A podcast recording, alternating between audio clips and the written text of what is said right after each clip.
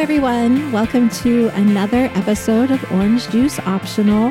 Hi, Suzanne. How are you? Good, Michelle. How are you today? Good. I'm guessing you're going to tell me that right now is too early in the morning for you to consider champagne.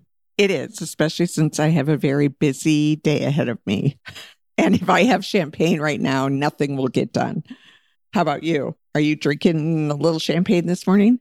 Oh, no. I'm in the same boat. I have way too much to get done today. So I guess it's an orange juice type of day, champagne optional. Yeah, I guess so. But that's okay. We need those days. We do. Our liver needs them. And I actually just finished a fantastic walk this morning with my mom and uh, her cousin Nancy. And while we were on this walk, my mom brought up again how much she loved our episode on closets. That's what she calls it. The episode on closets. I said the episode on sparking joy. Sparking right, joy. Oh, and oh, that's so nice. And I just have to say, I've actually had a lot of positive feedback from that episode too. I think it struck a chord with a lot of people. Yes, my mom's approach is nothing in her closet sparks joy for her right now. And she cannot wait to talk to you about it at the wedding. oh, good. That'll be fun. That'll be a great conversation. Well, and I have to say this weekend, I was laughing at myself because I don't know if you do this, but I do this regularly where my winter clothes are in one closet and my summer clothes are in another closet. And when the weather changes, I shift closets. And this year, I think we talked about it. I practiced the sparking joy thing and anyway, got rid of a lot of things. Well, I was packing to go on an upcoming road trip that Jeff and I are going on. And I was pulling out some of my not winter clothes, but cooler clothes because it's not going to be 100 degrees on our road trip. And I kept pulling out tops, and it's like, this stupid top is not sparking joy. Why did I not get rid of it? and, there were a couple tops that I had. It's like, why? Why can I not get rid of this stupid top? It's not sparking any joy for me. And I hate this top. And yet it's still on the hanger in my closet.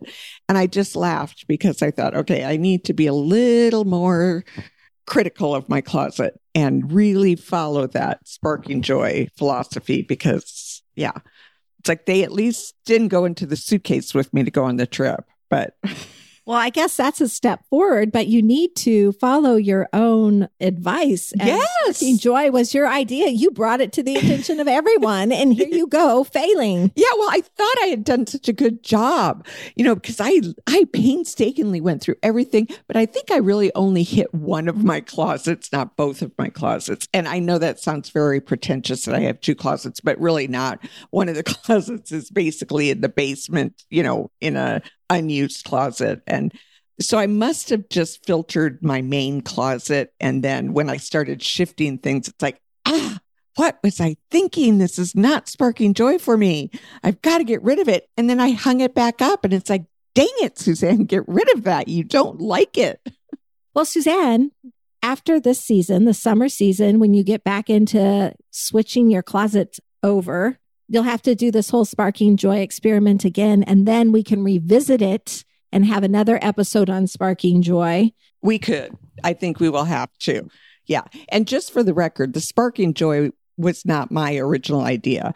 I did a springboard off of sparking joy based on Marie Kondo's book, Sparking Joy. Correct. And I couldn't remember her name, so I knew you would fill in the details if I just fed you my thought process yeah. So, anyway, but moving on, I'm glad that your mom has still been thinking about that episode. I got a lot of positive feedback. I'm glad, and we will. We'll have some fun conversations about it.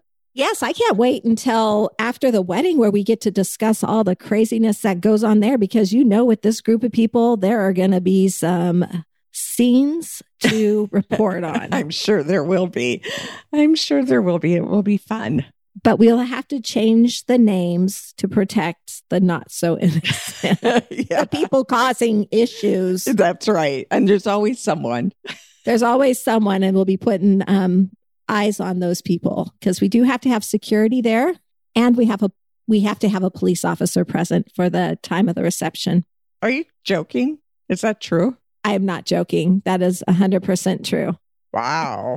I know. I know they're going to be watching us. I hate that. But, Yikes. you know, Yikes. I'm not expecting criminal behavior. I'm just Oh, expecting no. a couple scenes. Yeah. I'm and I'm sure there will be. I'll I'll try to stay out of the scene causing episodes. Yes. And of course, I can talk about this now and my concerns because by the time everybody hears this podcast, the wedding will already be over. So we'll come back and then, Yeah. And we'll see if your predictions are correct. I feel like they might be, but um yes. So, yeah, we're in the, um, just so everyone knows, we're in the crunch time for the wedding and I am feeling the stress of it. I am Mm-hmm. I'm not a very nice person right now.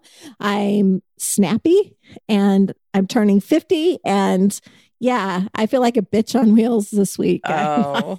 Loving it. Yeah. Well, it's no surprise. I know those big events, no matter what they are, crunch time is crunch time. It's stressful for everyone involved. Yeah. And if I was going to really bitch about something, Suzanne, it would have to be at you because you suggested a seating chart and that mother's giving me a headache. But I think when I suggested it, I warned you. I'm pretty sure I said it was the hardest part of planning was that seating chart. And we went round and round and round. I mean, we probably did 10 versions of the seating chart before we said done. So it's tough. It's just tough. And, but it's all going to be good. And you know what the best thing about this is when it's all over, you're not going to remember the stress that you're feeling right now. You're going to remember how fun the wedding was and you're going to feel great about it. No matter what the glitches are, no matter what the drama is, no matter what the scenes become, you're still going to have great memories of it. And you know, another piece of drama that came out just because I'm hoping other people who have planned weddings can relate. So I told you uh, last week that Eva and the wedding planner went to meet with the venue mm-hmm. and his notes were scattered. And so I sent a follow up email and I got a response from him. Oh, And the response was basically had a wonderful meeting with Eva and Jackie. Everything set up as far as time wise. We're going to send you an invoice for that extra hour of time. You owe us $800 for it. oh ouch. and I was like, what? And so I got- yeah, I know. I went and got that contract and I took a picture of it because it says we have the venue from five o'clock till 10 o'clock. And I sent him a message and I said, I don't know what you're talking about because it says five to 10 in my contract. So what's this extra hour? And then he wanted to charge me for upgraded alcohol, which, hey, I asked for it, but they have not told me what they're upgrading it to. It could be an upgrade from Texas wine to, Yeah. That's I don't know, box wine. I don't know what I'm paying for. okay. I love how you said an upgrade from Texas wine to box wine. I'm sorry. That probably wasn't nice. And I'm probably pissing off anyone who lives in Texas. That's hilarious. And I haven't. I haven't consumed Texas wine. I am just such a California wine person. I'm a California wine snob. And so when I think of Texas wine, I think of it as just every day, but it might be very good. I really don't know. Yeah, that's true. but I think that's probably the best comment I've heard in weeks. We're upgrading.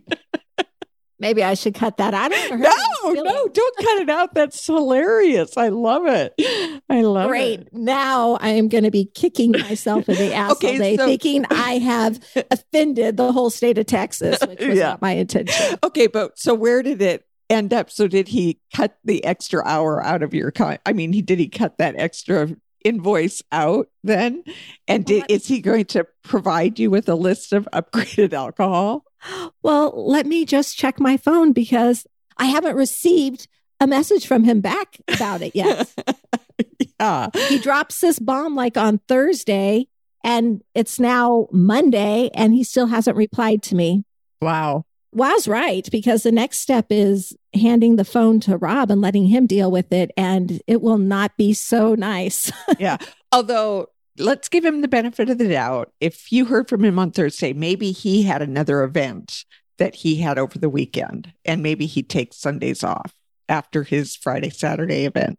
And so you will probably hear from him today. Yeah, that could be.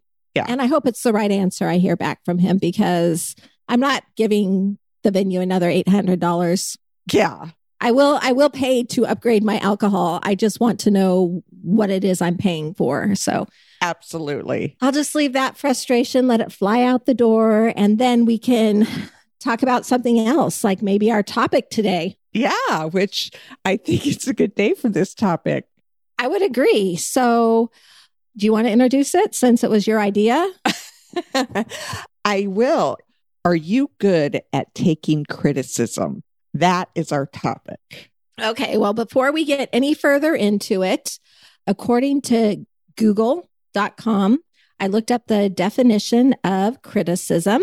It's a noun and it says, it is the expression of disapproval of someone or something based on perceived faults or mistakes. That's definition number one. Definition number two, along the same lines, the analysis and judgment of the merits and faults of a literary or artistic work. I think we're talking more about the first one. We are talking about the first one.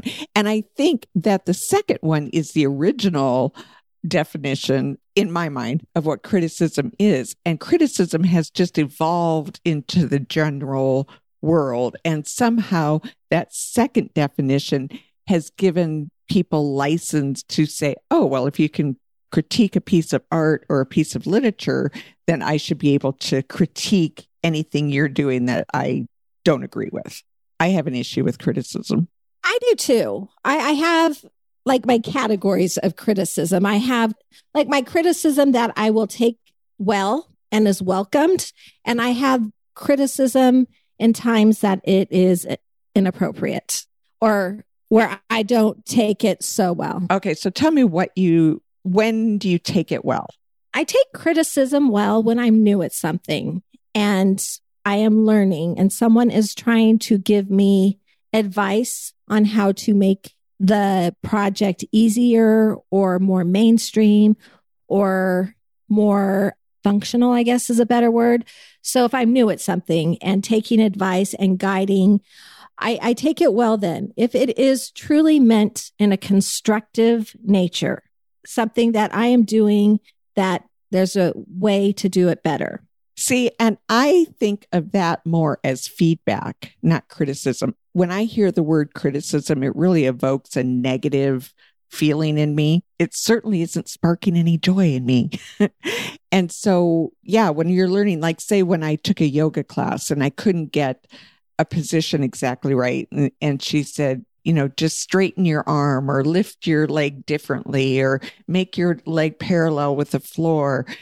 I don't consider that something like that criticism. I consider that feedback. Okay. And I guess you could almost, and let me know what you think about this. You could almost change out feedback and constructive criticism. I, that's kind of how I take it. When anybody gives me feedback, I consider it constructive criticism. And maybe that's just a mental thing in my mind. I and I believe feedback sounds so much better. So I really like that. And that has given me something to think about moving forward. Well, and so here you have touched on a point about criticism that I was going to make later on in our podcast, but I'm going to make it right now because you you've used the word constructive criticism several times. And in my opinion, when you stick the word constructive in front of the word criticism, I feel like it's masking or giving you the permission to criticize and it's still criticism. And to say that it's constructive criticism is somehow justifying your right to criticize. And I don't necessarily agree with that. I think then it becomes feedback. If you're giving feedback, okay, and maybe maybe I'm dealing with semantics here. Maybe I'm just I have such strong feelings about the word criticism that I I really can't find any good in criticism based on its definition.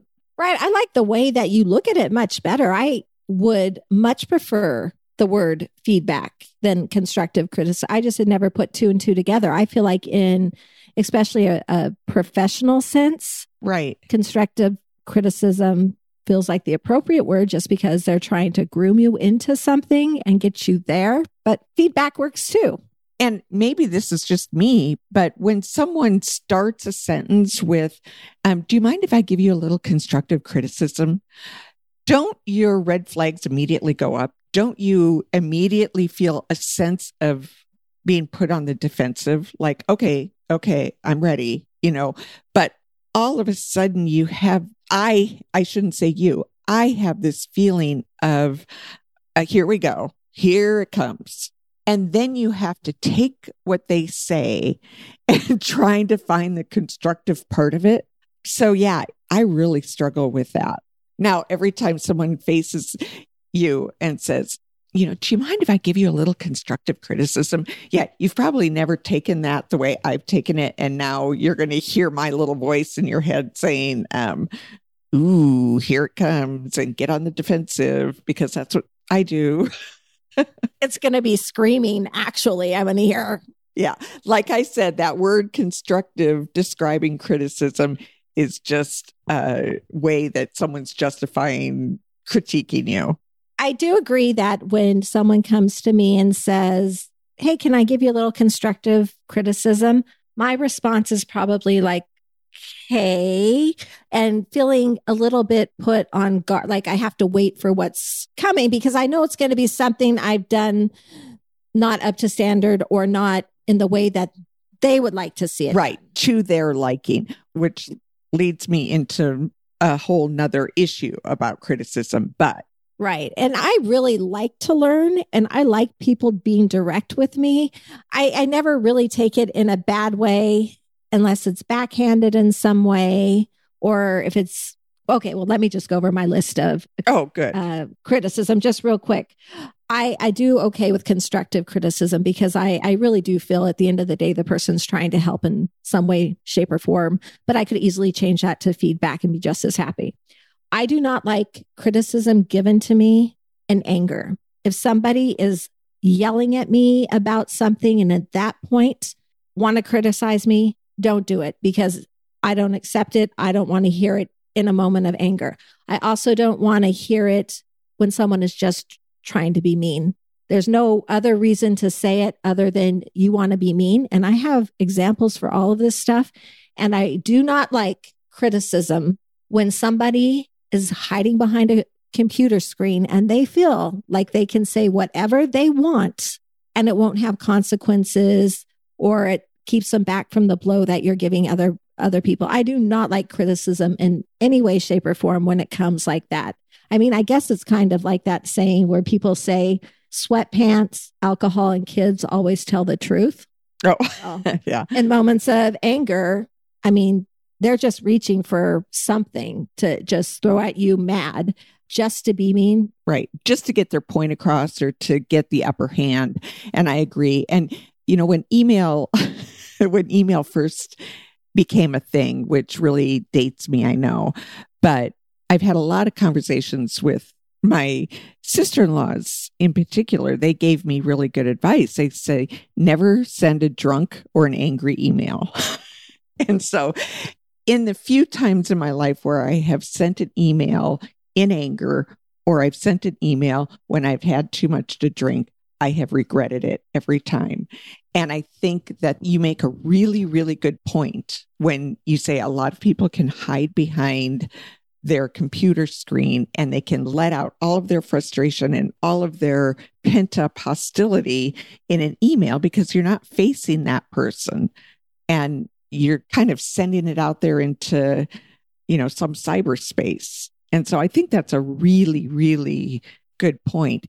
So my rule is I can write a really angry email. I just don't hit send until the next day because usually I come back the next day and read it and really tone down what I'm saying or I delete it altogether. Soften the delivery. Yes, absolutely. So I really like that you brought that one up because I hadn't even thought about that. Well, I kind of got burned, and I really don't want to go political, but there was some drama in my family this past May and June with everything going on and different political beliefs. And you know me, Suzanne. I will listen to what anyone has to say. And I see all shades of gray. And so if you sit down and talk to me about your point, I can be like, okay, I see where you're coming from. And someone in the family or close to the family started putting all this stuff on social media that was provoking hate. It wasn't even like you could hear his point anymore because all you could hear was the hate. And I just said, okay, I can't do this. And I unfriended him. And then I got this message from him. And in this message, he criticized me for not being a person that could hear the opinions and points of view of other people. And you know what? That was such bullshit criticism. Right. That it, it crushed me. You don't even know me that well. And you're saying this. Ask anybody who knows me if I will listen to your point of view and respect it because I absolutely do. It's who I am.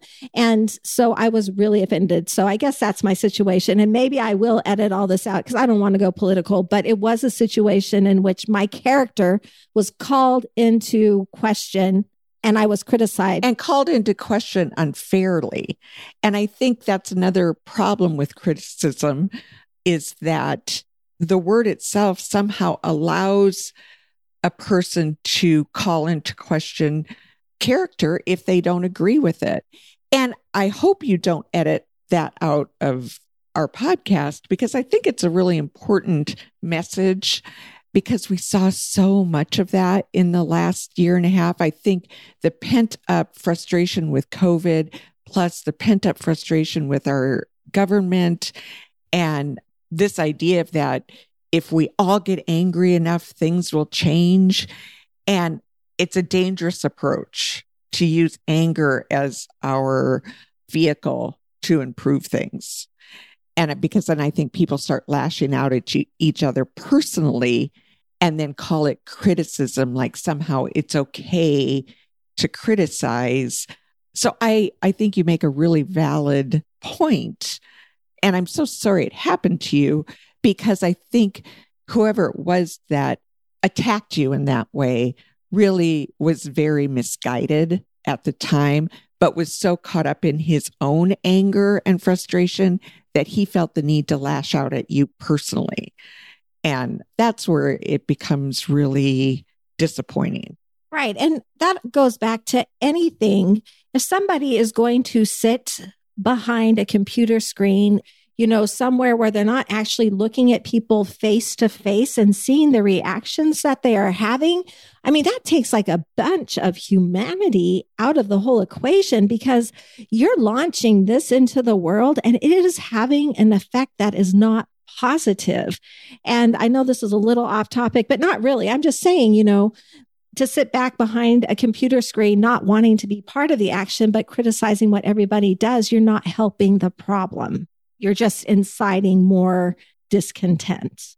Exactly. But I think it's a really good point you make. And I don't really think it's political. So, because I know it's not always political. I mean, it could happen to anything right. you hear I think about. it's an easy trap to fall into. You hear about armchair quarterbacks, you know, people who are sitting behind a TV screen screaming at the TV because their favorite football team is losing and they know every solution to fix the situation. So it's not just political. It's just easy to do. But when you're yelling at a football game, it's a totally different thing when than when you're directing it directly at one person. Right. And you can look at this in any cases. And again, it doesn't have to be just political. You have a lot of cyberbullying that leads to children really being harmed because they're just throwing it out and they're not thinking about the person on the other end receiving it. It's almost like they're is avatar the right word or they're not real in that moment and that they can just throw that out there and not see the damage that's done. And so I don't like that type of criticism at all. And it just makes me sick to my stomach. It does. And I was thinking about this. Now, I think, and I agree with you, I think you you take criticism very well and you you you try to make it constructive I, on the other hand, do not take it well. I want to believe that I take it well, but I don't. I always take it very personally. It always really hurts my feelings. And I was thinking about when we were, when I was kind of mulling over what points I wanted to make on our podcast, I was thinking back, do I remember the very first time I was criticized, my earliest criticism that I took. and I can, I, I think because I was seven years old, I can safely put this girl's name out there. Her name was Sherry, and we were in first grade. And her insult to me was, um, this is so stupid. Um, she said, You look like someone who could wet their pants all the time. and it broke my heart that she said that to me. I was humiliated. I was upset. I remember crying to my mom. I was seven. Oh gosh. I am now 50 years older than that. And I still remember that is the first thing of criticism that I remember. And I guess that's not really criticism. I think that's more just throwing insults at, you know, but that's a seven year old version of criticism. So, as much as I'd like to say I can take criticism, when people offer me criticism, constructive or otherwise, I really take it to heart and it usually is pretty biting. And I usually take it as an insult. And I actually just had recently a moment to give one of the girls that worked for me. And she, bless her heart, I love her to death. And she was really good at what she did in my store. But I felt like I saw a lot of myself in her. She t- she takes criticism to heart and she's very sensitive. And when you're dealing with the public, criticism gets thrown at you all the time and you you really do have to learn how to get a tough skin and let it roll off of you. And she eventually quit and so, in kind of an exit interview, my advice to her was take criticism as an asset instead of an insult. And I think if we can do that with criticism, we're all so much better because it doesn't hurt so bad when you if someone's giving you criticism about something you can say okay how do i change that image of me how do i change that perception of me how can i do that better and um, I think you do that really well. I don't think I do. I think it just becomes an insult to me and I have my feelings hurt. Right. I, I was listening to everything that you said and I just kept thinking, I must have really broad shoulders because I know that I had criticism directed at me, you know, at different times throughout childhood and adulthood but not to the point where I could go back and pinpoint that moment, that piece of criticism that really hurt my feelings. I can't do that. And I think in the moment after I'm criticized in some way, now if it's out of anger again, or used in defense of something like pulled from my past and it's brought up, like those will cause me pause because I feel they're really unwarranted. But usually after a good night's sleep, you know, they're in the back of my mind. I think about what they are and can move forward being mindful of if that is something I feel I need to correct. And and again, and yeah, talk to me in anger and throw something out. You're going to get a reaction. Okay, well, and here's another because the other thing with criticism, don't you feel like sometimes criticism really blindsides you? even when it's considered constructive criticism, which is another reason why I struggle with it because my comebacks aren't always there. And I always feel like somehow I need to defend my actions or I def- have to defend why I did something the way I did it when someone criticizes me. But when you're blindsided by it, it's really hard to come up with those explanations of why you did something or why you have gone down this road or to just defend your case. And then you get in a situation where you beat yourself up over it when you when you're away from this situation and you I know you've heard me say this a couple times where someone has criticized me and I will go back to it time and I just had five minutes with that person, I just need five more minutes with that person because I never had the opportunity to engage in conversation about it because I was blindsided by it. You usually don't see the criticism coming. It just usually hits you. Remember the Christmas party we were both at when, you know, the the woman sat down next to me. Oh, and, yeah. You know, direct criticism and I never saw it coming. She sat down, she started out very nice, and then bam, she hit me with criticism. To this day, I think if I only had five minutes with her, I've never seen her again, but if I only had had five minutes with her, so I could have stated my case or tried to explain or something. Well, I can make that happen. I know who the person is. yeah. At some point, I got to move on. What that had to have been, what, seven, eight, nine, ten years ago. And I'm still hanging on to it. Let it go, Suzanne. Let it go. There's a piece of criticism, like you're talking about blindside that I do actually remember because I was caught so off guard and I was doing something nice. Uh, we had a friend who was getting married. So a couple of us were planning the bridal shower. I believe it was a bridal shower. And the theme of it was going to be Sex in the City. And each one of us were going to buy lingerie for one of the characters there. Do you remember this party, Suzanne? Was I at this party? yeah, you. who do you think brought in the Sex in the City? oh, did I? yeah. So anyhow, we were we're doing this, and I was trying to pick out a piece of lingerie, and I'm like, "Well, I'll get this lingerie, and then I'll get this cute little thing to go with it, and this cute little thing." And I was telling one of the other hostesses the idea about it. And she said, Michelle, you always go overboard. You don't need to go overboard a piece of lingerie. That's it. And I was like, okay. And so it really did give me a moment of pause. And in that moment, I felt really bad and beat myself up like, oh, I know what else she's referring to. And maybe I went overboard and I didn't consider other people's budgets. And that was really bad of me. And so I really did take that to heart and I did learn from it, but I really don't like being the person elected to go get gifts for people anymore because I don't want people to think that I'm spending too much or spending too little. I just really hate it. I yeah. hate it now. Well, yeah. And really, frankly, I think that criticism was uncalled for and it changed you. It changed you in a way that something you enjoyed doing now you don't necessarily enjoy doing anymore because of one person's piece of criticism. Right. And I really think she was doing it just to let me know because it was a group gift and everybody was going in on it. And they thought I was spending too much on my share of it, which they would have to spend more on. So I, I get where they were coming from. But again, it's a message that stuck with me. And I'm not defending it either way, but it's like it did give me a moment of pause. And I have thought about that a lot since that happened. Right. And so, yeah, I guess it's just, it's a really hard thing for me to wrap my head around. And you know what? And I am probably the queen of criticism.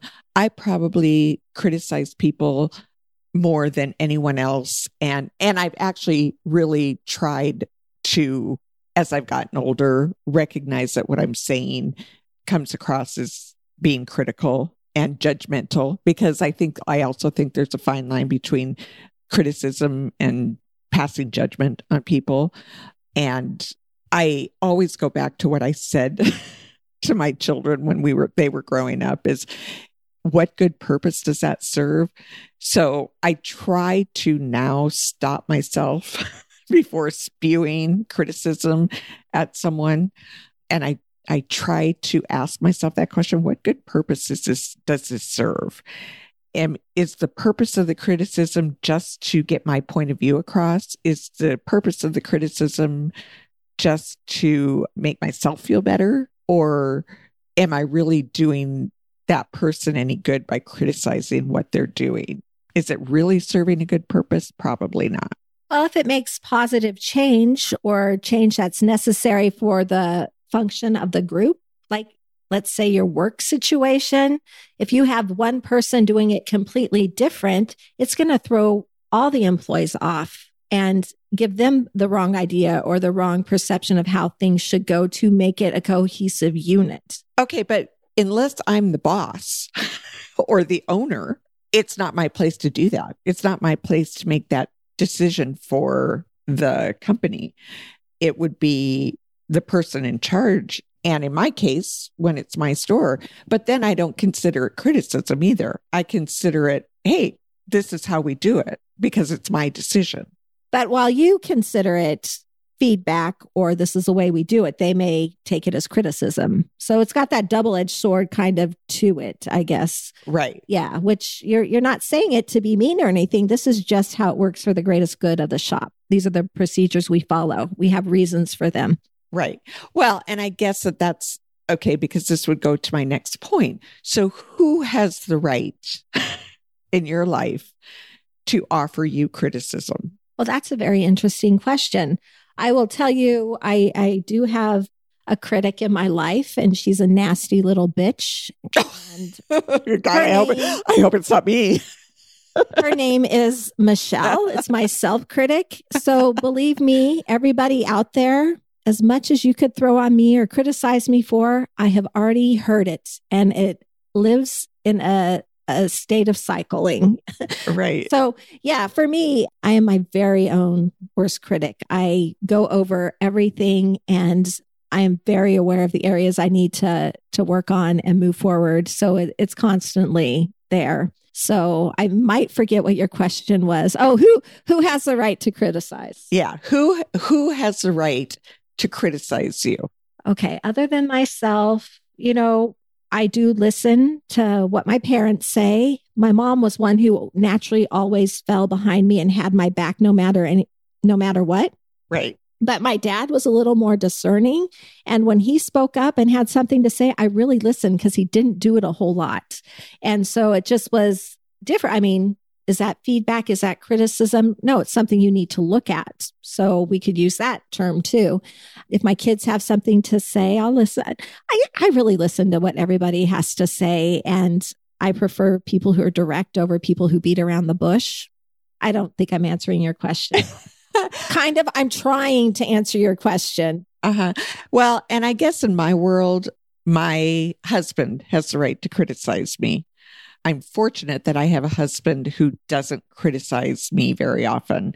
And so when he throws out a criticism, I better pay attention because he really is a very patient and loving person and he sees the best in people. So for him to criticize anyone or anything, you know, it's something you better pay attention to. So I I believe very much like my dad. I understand that. Yes. Right. And I believe my dad was very much like that as well. Um, I also will accept criticism from my mom just because I think it's kind of like a boss. You know, she was the one that gave birth to me, she was the one that raised me. She wanted to raise me in the best possible way so that I would become a good person and live my best life. So when she sees me doing something, even to this day, that she doesn't like and she criticizes me, I think I have to accept it because in my world, she's earned that right to criticize me.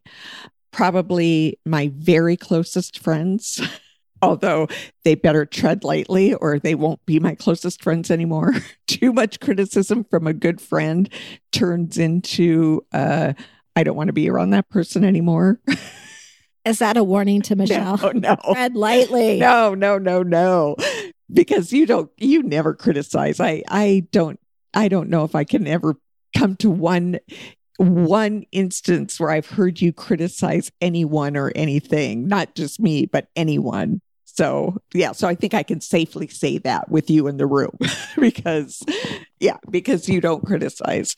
Um, okay. And I would say probably a boss because, again, they've earned that right as my boss to criticize me. So, yeah, I think that's about it. What happens when, um, and you can decline to talk about this, but we had talked about it a little bit earlier. So, what happens when you are the boss and you find out an employee is making comments that aren't true and undermining you?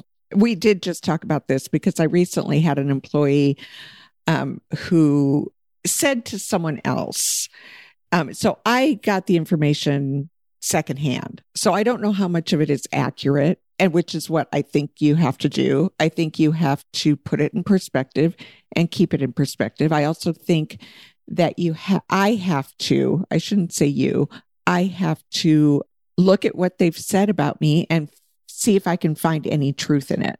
So the comments she made to another employee of mine supposedly were that I was scatterbrained.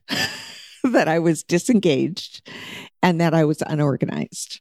Now, of those three criticisms, I would accept unorganized as probably the most truthful and the one that I can probably improve on, although I consider myself a very organized person. But I think I have to really take pause and I really have to think about why those comments were made.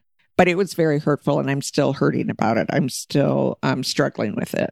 Right. And I didn't mean to bring up anything that would. No, I think it's good. Cause you to feel that way. But we had talked about it and, um, right. And I think if someone is going to, if an employee wants to criticize me, although, God, I have so much to say about this, I think that if they have criticisms, they need to bring them directly to me.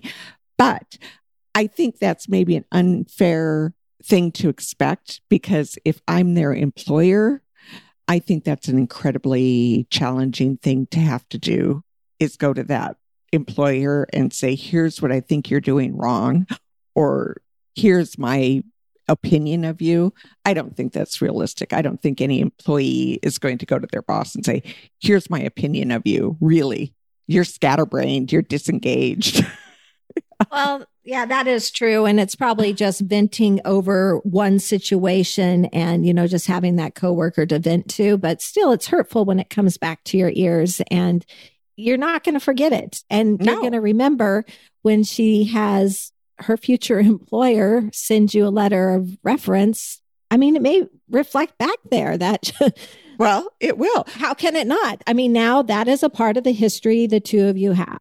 Well, that's God, you said that so well. You're so right because that became part of the history that we had. And yeah, and I frankly thought we had a better history than that until those words came back to me. But again, I have to remember, first of all, that they were secondhand. They came to me secondhand. I never heard it directly. So I have to take what I heard with a grain of salt. But then I also have to heed the advice that I gave another employee and say, okay, I'm going to take this criticism as an asset, not an insult. No matter how it was given, no matter how it was said, I have to look at it as an asset. I have to say, okay, here are the places that maybe I do look disorganized. Here are the places where I maybe come across as scatterbrained. Here are the places where I may seem disengaged. And how am I going to change that image of me? How do I improve on that?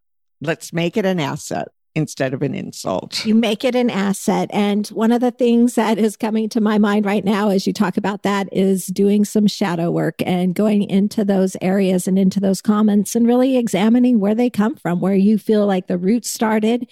And right. instead of dismissing them or ignoring them, find what the root was and then accept maybe that's part of who you are and then be mindful moving forward. I love shadow work. I'm sorry again that's with my intuitive training and well, everything. But I agree and I think I've hit on something when I say let's take criticism as an asset not as an insult because I think you're right because if you take it as an asset you're going to do shadow work like you're describing, and you're going to reflect on it. And you're going to say, okay, yeah, I can see where I maybe did come across this way in several instances. How, how do I grow from that? How do I improve from that? I love this. I, uh, shadow work is not easy, but it's worth it it is worth it and and that's just it it's like okay so we can take this very negative topic and turn it into a positive. positive and don't you feel like we're once again sparking joy by doing that? I think so. But I will just say, when you read me the topic, I didn't necessarily take it as a negative topic. I just took it as a topic to discuss because I thought it was fascinating when I started to break it down to who who is my worst critic, which is myself, and how I deal with it. And then to hear how you deal with it in that different perspective, I have learned a lot. And it's interesting because when you talked about being your own worst critic, and I also say that to my children a lot, my grown children, and I've said it more to them as adults than I did to them when they were children, but I said, you're your own worst critic. And it's like, don't be so hard on yourself. Accept who you are and what you do as good. And I laugh because maybe this is a big part of my problem because when I look at myself, I think, am I my own worst critic? you know, and it never occurred to me to think of myself that way. Am I my own worst critic? And my answer would have to be no, which is probably why it's easy to criticize me. because someone's looking at me like, God, someone's got to give that girl some good criticism because she's got to, she's got to straighten her life out. Okay, what you just said is so fascinating to me because when I was thinking of self critic, I'm like, yeah, Suzanne's going to know what I'm talking about, but you really don't. Yeah, I just when I think about it, I I kind of blissfully go through life thinking everything I do is the right thing to do. You know, it's like I remember this when I dropped out of college, which I went back to. But I remember having the conversation with my mom because she was very upset with me. And she was upset with me for me because she thought it was a mistake I was doing. And she said, Suzanne, you are going to regret it. You are going to regret dropping out of college. And I remember saying to my mom, Mom, I don't live with regret. It's like I make a decision and I do it and I live with the decision I make. I have very few regrets in my life. And I, it kind of goes back to that. It's like I look at what I do and I live with the choices I make and I'm satisfied with them. Wow. You and Rob, both of you. So that's probably why Rob and I get along so well. So I am not a self critic, even though I maybe on a bad day would consider myself my own worst critic. I really don't, if that makes any sense to you. I really feel pretty good about myself. I can't believe I said that out a loud. lot of sense. I said that And, out loud. You know, this this episode is sparking so much creativity just thinking about future episodes like i'm really starting to feel like i want to open up about my views on intuition and my views Yes. on how to work You should. that all works and plays into the larger picture. And I have wonderful people I know who could guest on shadow work because they know a lot about it. And it really does make a difference in your approach to life. And like, I just feel like we completely opened this whole door now and people might see more of the real Michelle coming out. I agree. And I think it's that would be a great topic road to go down for us because I am a firm believer in intuition, although I don't understand it to the level you do because you have actually learned and delved deep into what intuition means. But I have my own version of intuition and I firmly believe in it. And it goes back to what I'm saying about not being my own self critic because I believe in what, if I follow my instincts, if I believe in my intuition, I usually am happy with the choices I make. Yep. And it can go deep, I'm sure. And I can scare a couple people. No, I won't scare them. They'll just be like, I didn't know there was a side to Michelle, but there is. And yeah, it'll be fun to. It will be fun. I think you're right. I think we have some good topics coming up. Yes. But the very next episode after this one is the one we will talk about the wedding because we are taking a little bit of a recording hiatus, although you wouldn't know it unless you, meaning the podcast audience, wouldn't know it unless I just mentioned it here. But the very next episode after this one will be about the wedding Yes, it will. and everything that happened. And your birthday. We'll have to talk about your birthday because you've been anticipating your birthday for for a little while. Yeah, but I'm over that now. It's every plan I've tried to put together has fallen apart. Which is a and shame. my birthday is in like four days. And so I'm just going to go with the flow and celebrate throughout the year. I guess that's the best way to do it. yeah, I agree. I'm going to celebrate with you throughout the year. Yes, you are. And we already have some things on the books to do that. So, yay. I know. It's exciting. Well, do you have anything else to share today about criticism, self criticism? Oh, don't you feel like we've beaten this topic into the ground? Did you know we could spend a whole hour talking about criticism? Oh, I had no doubt we could. yeah, Yeah. no, I think I've said all I need to say about it. Okay, and I'm almost there. The only other type of, um, and I forgot to say this earlier, criticism that drives me nuts is that passive aggressive type of criticism. Oh, you're Yeah. so right. I can't and I- believe that didn't come up. Where it's kind of um, just insinuated but left out, not said, insinuated but not said, and yes. Oh, pressured but not pressured. So yeah, hate that also. that is a good one. I mean, we have a little bit of time if you want to expand on that. Do you have an example of passive aggressive criticism? I don't have an example right off the top of my head, but I'm trying to think like I'll get a, a text message or something that's like, well, I do have a good example, but I probably can't use it. Might hurt someone's feelings. Like I appreciate people being direct and I don't like to feel like people are tiptoeing around me or changing perspectives in order to get the point across. I think um, you touch on a really good point when you talk about passive aggressiveness. And I just had a thought about an example of passive aggressiveness that really is a criticism. And actually, it was something that I did because, as you know, I've already admitted to, I've taken ownership of being a um, person who criticizes. And I probably use passive aggressive criticism very well. And someone had once, God, I can be such a bitch. I'm just saying. Someone once brought a bottle of wine to my house and God, I, you know, I don't even know if I want to go down this road. I'm ashamed to admit that I opened the wine and the bottle was bad. It was a bad bottle. And instead of just sucking it up and drinking the wine, I said, Oh, this is a really bad bottle of wine. Do you mind if we drink something else? And I could tell I hurt that person's feelings when I said that. And it's like, God, why did I do that? I'm such an idiot. And I felt like that was a very passive aggressive way to criticize that person over something that they had no control over. So, Suzanne, at that moment, I get why you did what you did because you were probably thinking, why would I, or wine you didn't enjoy? Why would I drink a wine I don't enjoy? Yes, I don't know how else you could have got around it. Maybe like when that person wasn't looking, go and dump it down the sink. Or I, I don't know a better way to do it. Yeah. But if you're not enjoying it, I know, but it, that was very, it was more than just passive aggressive. It was stupid. Again, I'm hanging on that one one instance, and it probably isn't even the best example of being passive aggressive. But like I said, I own that I, in the past, especially, I have been highly critical of people and and I do know how to be passive aggressive as well and all things that I should pay attention to moving forward.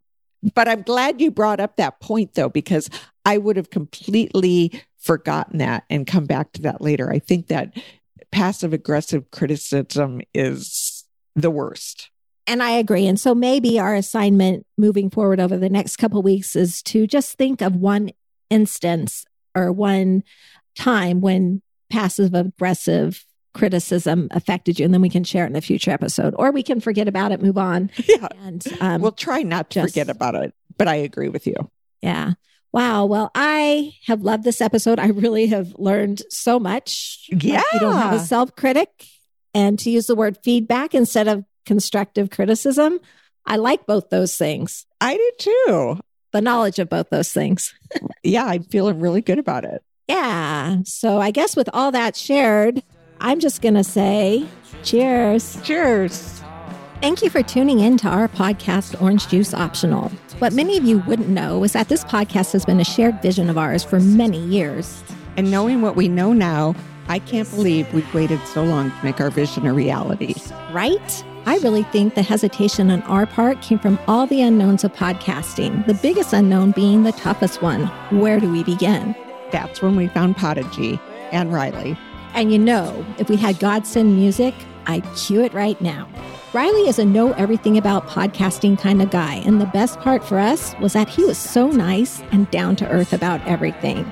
And by everything, I mean he answered so many questions, he gave so much reassurance, and he offered advice on things we hadn't even considered. Initially, Podigy helped us choose our recording equipment, find our music, create our artwork, and set up our templates for recording. And seriously, how many Zoom calls did setting up the templates take? Probably too many to count because we are a technology challenged. But the best part of each one of those calls was the reassuring voice on the other end. I love that about Podigy. Now that our podcast setup is complete and things are running a bit smoother, knock on wood, Podigy is going to edit each upcoming episode, do our show notes, and get our show out there for the listeners. Their help takes so much off our plate that all we really need to worry about is our friendship, next week's topic, and if it's an orange juice needed kind of day. So if you're interested in podcasting, please don't let the unknown stop you. Please check out Riley at podigy.co. That's P O D I G Y dot C O. They have packages available based on each show's individual needs. Thanks again, Podigy. Our next toast is for you. Cheers.